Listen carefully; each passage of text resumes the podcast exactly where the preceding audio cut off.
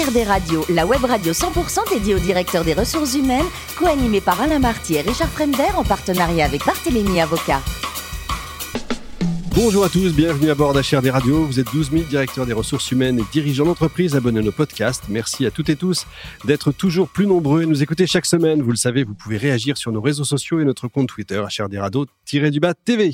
À mes côtés pour co-animer cette émission aujourd'hui, Jérôme Hartz, avocat associé chez Barthélémy Avocat, Lionel Prudhomme, directeur de l'IGSRH et Marc Sabatier, fondateur et CEO de Juliette Sterwen. Bonjour messieurs. Bonjour. Bonjour. Bonjour Richard. Aujourd'hui, nous recevons Lou Pratali, directrice des ressousses humaines de Caféine. Bonjour Lou. Bonjour. Alors, vous êtes marseillaise, vous démarrez en faisant du droit, vous intégrez un cabinet, mais finalement, vous dites, c'est pas votre voie. Effectivement, c'était pas ma voie. Euh, j'ai commencé en faisant des prépas littéraires et ensuite je me suis égarée en fac de droit. Et euh, de fil en aiguille, j'ai essayé de de trouver un espace qui me correspondait. Et après euh, quatre cabinets différents, je me suis dit que c'était vraiment pas du tout euh, ma manière de voir les choses que d'aller euh, chercher les problèmes pour trouver des solutions. Ah, vous n'avez pas connu le cabinet de Jérôme. après, vous, vous tentez l'aventure entrepreneuriale dans l'EdTech, je crois. Hein? oui, exactement. Une start-up qui s'appelle aujourd'hui monamphi.com. une expérience qui m'a appris beaucoup de choses, qui m'a permis de découvrir plein de métiers différents et de faire des grands écarts entre faire du bêta testing de sites, mais aller organiser des événements à la l'Assemblée nationale, tout en allant pitcher euh, pour lever des fonds auprès de fonds d'investissement. Et vous faisiez déjà des RH ou pas du tout? C'était du droit et... J'ai toujours, euh, j'ai toujours aimé les gens. J'ai toujours été la conseillère d'orientation, psychologue, euh, maman de tout le monde. ça a commencé très très très jeune et ça a continué quand j'étais en études de droit où j'ai beaucoup aimé le droit social et quand je me suis retrouvée dans l'entrepreneuriat. Naturellement, les gens venaient vers moi mais euh, comme ça l'a été aussi quand j'étais en cabinet, où tout le monde, associé inclus, venait me raconter tous ces problèmes. Bon, alors après l'aventure tech, vous cherchez une entreprise, on va dire, plus importante, et vous arrivez chez Caféine en tant que CPO. C'est quoi Caféine? Caféine, c'est, euh, pour faire très simple, c'est le Netflix pour la presse. Voilà. Vous êtes euh, clients tous les trois J'espère. Oui, on y pense. Moi, j'ai eu testé déjà. Moi, je suis client, très client, et je trouve que c'est un formidable outil. Combien de salariés aujourd'hui? On est 180. Ah, quand même. Et uniquement en France ou est-ce que Non, on a euh, notre notre headquarter est en France, mais on a également euh, une entreprise qu'on a rachetée aux Pays-Bas, à Utrecht, un bureau à Londres et, euh, et un bureau historique aussi à Tanger. Bon, Jérôme. J'ai pu constater que l'entreprise avait une croissance euh, rapide et que l'acquisition d'entreprises de culture sociale peuvent, euh, qui ont des cultures sociales différentes, euh, implique certainement un travail d'intégration et d'harmonisation assez important. Donc, euh, j'aimerais que vous puissiez nous préciser quelle est la place des partenaires sociaux au sein de Caféine et si vous avez une méthode particulière pour aborder les sujets d'intégration et d'harmonisation. Alors c'est intéressant parce que je suis arrivée chez Caféine en janvier, donc c'est encore relativement récent, euh, suite à deux années au cours desquelles il y a eu trois intégrations, trois rachats d'entreprises, Blendel, la société euh, néerlandaise, puis euh, Milibris également, avant une société française, qui, qui elle est une plateforme qui permet aux, aux, entreprises de digitaliser leur contenu, et, et enfin une beaucoup plus petite structure qui s'appelle Kidjo. Aujourd'hui, on a ces quatre produits, ces quatre équipes qui travaillent les unes avec les autres, et au-delà de l'intégration d'entreprise, on a une intégration culturelle. Parce que le grand écart entre les Pays-Bas et le Maroc, je pense qu'il peut assez rapidement sauter aux yeux si vous demandez à deux personnes d'arriver à l'heure à un rendez-vous par exemple. Lesquels vont arriver les plus rapidement Je vous laisse deviner. Et ça dépend dans quel environnement ils ont grandi aussi. Mais, mais ces, euh, ces différences vont être, euh, vont être très très fortes quand on cherche à faire travailler des équipes entre elles parce que la première étape consiste à faire voir, à mettre en lumière qu'il existe des différences. Et ensuite, à les faire accepter et à permettre aux uns et aux autres de comprendre pourquoi il y en a ou pas. C'est très souvent des raisons historiques, culturelles, euh, religieuses. Enfin, c'est tout un corpus mmh. euh, d'éléments. Et donc, ces éléments sont, euh, sont importants quand on arrive et qu'on discute avec des partenaires sociaux qui sont arrivés chez Caféine au début d'année, parce que la taille de l'entreprise a vraiment grossi très rapidement. Une des, une des choses, une des premières choses a été de commencer à créer un dialogue. Donc, c'est un tout jeune CSE avec qui on travaille. Et l'objectif, et c'est de leur permettre d'avoir suffisamment d'informations pour euh, comprendre déjà leur, euh, leur rôle, leur responsabilité, parce qu'il y a très très souvent des zones de flou entre le euh, mais qu'est-ce que fait le CSE par rapport à une équipe RH, c'est pas toujours très clair. Qu'est-ce que fait le CSE par rapport à des managers, à quel moment est-ce qu'on remonte l'information ou pas? Donc ça c'est vraiment un travail d'apprentissage et d'accompagnement. Et ensuite on a un, la, la chose la plus importante, c'est de créer la confiance. Dans les deux sens. C'est je vous fais confiance, vous me faites confiance, et parce qu'on a ce postulat de base qui est le même, qui est faire en sorte que le collectif aille bien et que le collectif puisse grandir et s'épanouir, alors on arrive à travailler ensemble. Et ne pas être d'accord, c'est pas grave. Donc c'est vraiment passer du temps à détricoter parfois des incompréhensions, à donner les bonnes informations, à contextualiser aussi les prises de décision qui sont faites, qui sont pas toujours claires quand on n'a pas tous les morceaux du puzzle. Lionel. Une question, en fait, dans, cette entreprise de, 180 salariés, quand vous êtes arrivé donc en janvier récemment, est-ce qu'il y avait déjà une structure ou une pré-structure, euh, ressources humaines qui vous préexistait, j'allais dire? Et est-ce qu'il y a des choses que vous voulez faire évoluer? Euh, quand je suis arrivée, ça faisait six mois que le, poste était vacant. Il y avait une équipe qui était sur place et qui, vraiment, compte tenu du contexte dans lequel elles ont été, compte tenu de, euh, bah, l'absence de structure, ont fait un travail extraordinaire. La personne qui, euh, qui avait le poste avant moi avait un parcours totalement différent et venait de grands groupes, donc beaucoup plus processé, beaucoup plus méthodique, mais parfois avec des cadres qui n'étaient pas adaptés à la taille d'une petite entreprise parce qu'on a des besoins différents à différents stades de développement. Euh, et, donc la première chose qu'on a faite, c'est la même chose, de créer un lien de confiance et d'apprendre à se connaître et de travailler ensemble et d'identifier toutes leurs difficultés. C'était vraiment le euh, qu'est-ce qui fait que euh, mon arrivée peut vous rendre la vie meilleure? En substance, la question et la, seule question importante était celle-là. Et, et partant de là, la question ricoche sur aussi à tous les salariés. Qu'est-ce qui fait qu'on peut rendre la vie meilleure à tous les gens qui sont dans l'entreprise pour qu'encore une fois tout le monde puisse s'épanouir? De, de ce constat est arrivée une, une redistribution des rôles qui, euh, qui a pas mal évolué au cours d'année. On est quasiment à la je dirais la phase 2. On peut jamais dire la phase finale parce qu'on sait jamais comment ça évolue. Mais, euh, on est à la deuxième réorganisation de notre équipe en termes de répartition des missions. Et donc, on a les métiers traditionnels de gestion de, de la paye, de l'administratif. Mais on a aussi donc une personne qui était spécialisée sur tout ce qui était recrutement, qui va aujourd'hui devenir euh, HRBP, qui est un rôle qui a autant de facettes qu'une entreprise, mais, euh, mais qui chez nous est le, la personne qui va s'occuper du pré-onboarding, du recrutement, de la phase de onboarding, de toute l'évolution et de la rétention, mais aussi du offboarding. C'est extrêmement important quand on quitte une entreprise de savoir que personne n'est fâché et que c'est OK.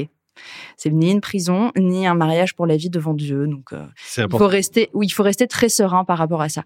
Et donc, l'idée de cette, euh, RH, euh, en fait, c'est d'être la, la go-to personne, le point de contact en permanence de tous les petits tracas, des inquiétudes, de ce qui va, de ce qui va pas, et d'avoir du temps, de pouvoir consacrer du temps aux collaborateurs. Ce qui n'est pas toujours le cas quand, bah, quand on n'est pas assez, quand on n'est pas assez nombreux dans l'équipe, tout simplement. Et, et l'idée, c'est qu'aujourd'hui, on ait une spécialisation par type de métier, c'est-à-dire qu'on va avoir une personne qui va s'occuper de tout ce qui est le go-to-market, les sales, le marketing, euh, le, euh, la stratégie, et une autre personne qui va venir en support de tous les métiers produits, tech, data, qui ont une technicité aussi différente. Et l'enjeu de ces, euh, ces deux personnes, c'est d'avoir la finesse de la compréhension des enjeux stratégiques de l'entreprise, des enjeux opérationnels de qu'est-ce qui se passe quand on met des éléments dans le pour pouvoir joindre les deux bouts aussi et expliquer s'il manque des morceaux, quels sont ces morceaux manquants. Donc ça, c'est un, c'est un volet. Et après, on a une personne qui, euh, qui s'appelle chez nous la Talent Animation Manager, qui est la, la personne qui est, en qui est en charge des projets RH transverses qui vont créer du lien de manière globale. Donc aussi bien de la communication, mais aussi tout ce qui est animation de communauté, tout ce qui est projet RSE, tout ce qui est projet lié à la parentalité, tout ce qui est fun, même si je pars du principe que personne n'a besoin d'avoir une happiness manager pour aller boire des bières ensemble. voilà. Mais, mais créer du lien autour de choses qui font sens, ça, effectivement, on a besoin d'avoir un chef d'orchestre sur ce type d'activité. Et ensuite, on a dans nos différents bureaux une personne locale euh, référente parce que chaque endroit a ses spécificités. C'est important d'avoir une personne qu'on peut aller voir facilement. Marc? Alors, j'ai vu dans vos, vos messages de recrutement que vous autorisiez le full remote. Et j'avais envie du coup de vous poser une question sur l'impact de ce full remote sur l'engagement, le sentiment d'appartenance, euh, l'intelligence euh, collective, la créativité collective. Tout le monde est tenté, je pense, pour résoudre, euh, pour répondre favorablement aussi aux, demandes des collaboratrices et des collaborateurs d'aller vers le full remote, mais certains en reviennent. C'est quoi votre point de vue là-dessus? C'est très intéressant parce qu'on est en train de se questionner là-dessus et de finalement on, a, on a lancé un projet il y a trois semaines sur euh, remettre à plat notre politique de télétravail. On a aujourd'hui, pour donner la situation euh, telle qu'elle existe, des métiers très spécifiques qui sont en full remote, qui sont les métiers de développeurs. On a une personne qui sort de ce, de ce cadre-là, mais c'est tout. Euh, c'est des métiers où on n'est euh, pas face aux clients, c'est des métiers où on a besoin d'être au calme, on a besoin de ne pas être dérangé pour pouvoir, et plus que d'autres, c'est-à-dire que la moindre, le moindre espace, la moindre virgule fait qu'il y a tout qui casse. Et, euh, et quand on est dans un open space, le silence absolu, c'est quand même pas si simple. Donc, ces métiers très spécifiques ont la possibilité d'être en full remote. Par contre, on fait très attention pour les autres types de métiers. Ce qui se passe, et c'est ce qui s'est passé pendant le Covid, c'est qu'il euh, y a plusieurs risques associés à ça. On a des risques d'isolement, on a le fait de ne pas pouvoir repérer quand un collaborateur va mal. Quand vous voyez quelqu'un traverser le bureau et qu'il regarde ses pieds et qu'il n'a pas l'énergie qu'il a d'habitude dans sa démarche, vous pouvez tout de suite comprendre qu'il y a quelque chose qui ne va pas. En full remote, vous savez pas. Si tant est que la caméra ne marche pas pour X ou Y raison, c'est le, le Black Mirror, vraiment. c'est vraiment ça.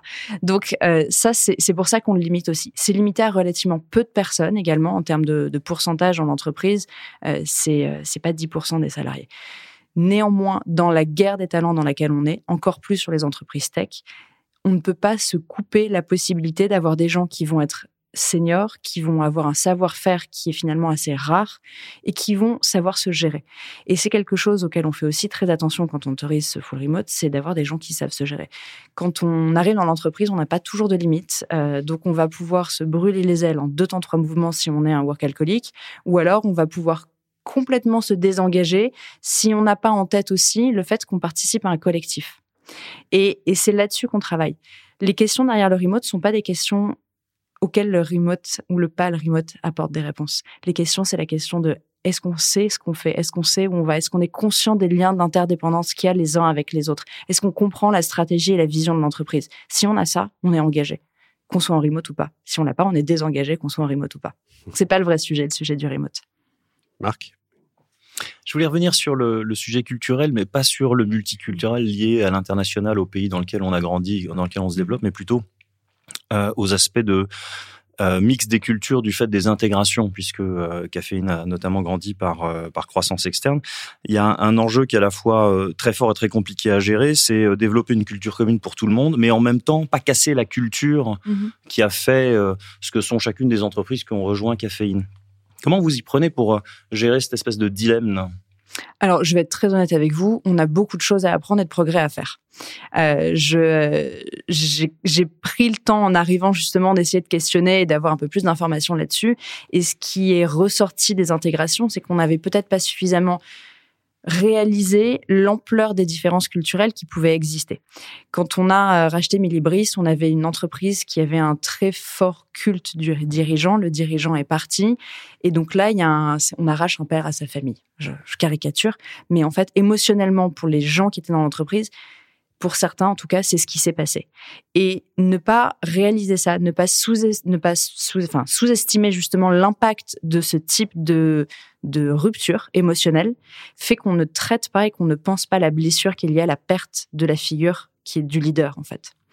Euh, donc c'est en ça que je vous dis qu'on a des progrès à faire, c'est que c'est des choses qu'on n'avait pas identifiées. Il s'est passé la même chose quand on a quand on a racheté Blendle, mais ce qui est très intéressant, c'est qu'une fois qu'on a mis le doigt sur ce qui fait mal, on peut en parler et ça n'est plus tabou. Et on peut accepter que, oui, on a fait des erreurs, je passais des erreurs, mais en tout cas, on n'a pas prêté attention à ces éléments de détail. Et dès lors qu'on est dans cette posture d'empathie et de, et de vraie écoute avec les gens qui sont là, quelque part, la pression retombe parce que les gens se sentent accueillis aussi dans leur euh, dans leur souffrance peut-être et, et, ça fait partie de la vie.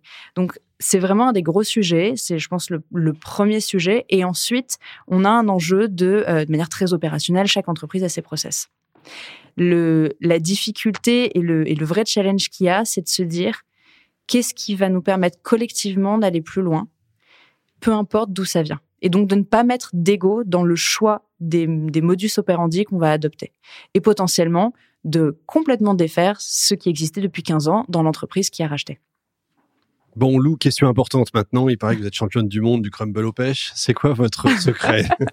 Euh, Très facile. Vous prenez des pêches, vous les découpez, vous les mettez dans un plat et euh, partant de là, vous achetez les petits sachets de poudre d'amande, vous en versez un, vous le remplissez de farine, vous le versez et euh, de là, vous mettez la moitié en gros de la plaquette de beurre, vous mélangez tout ça et vous le mettez au four. Parfait pour passer l'hiver. Merci beaucoup, Lou, vous êtes formidable. Merci également à vous, Jérôme, Lionel et Marc. Fin de ce numéro d'HRD Radio. Retrouvez toute notre actualité sur nos comptes Twitter, LinkedIn et Facebook. On se donne rendez-vous jeudi prochain, 14h précise, pour un nouvel invité. L'invité de la semaine de HRD Radio, une production B2B Radio.tv en partenariat avec Barthélémy Avocat.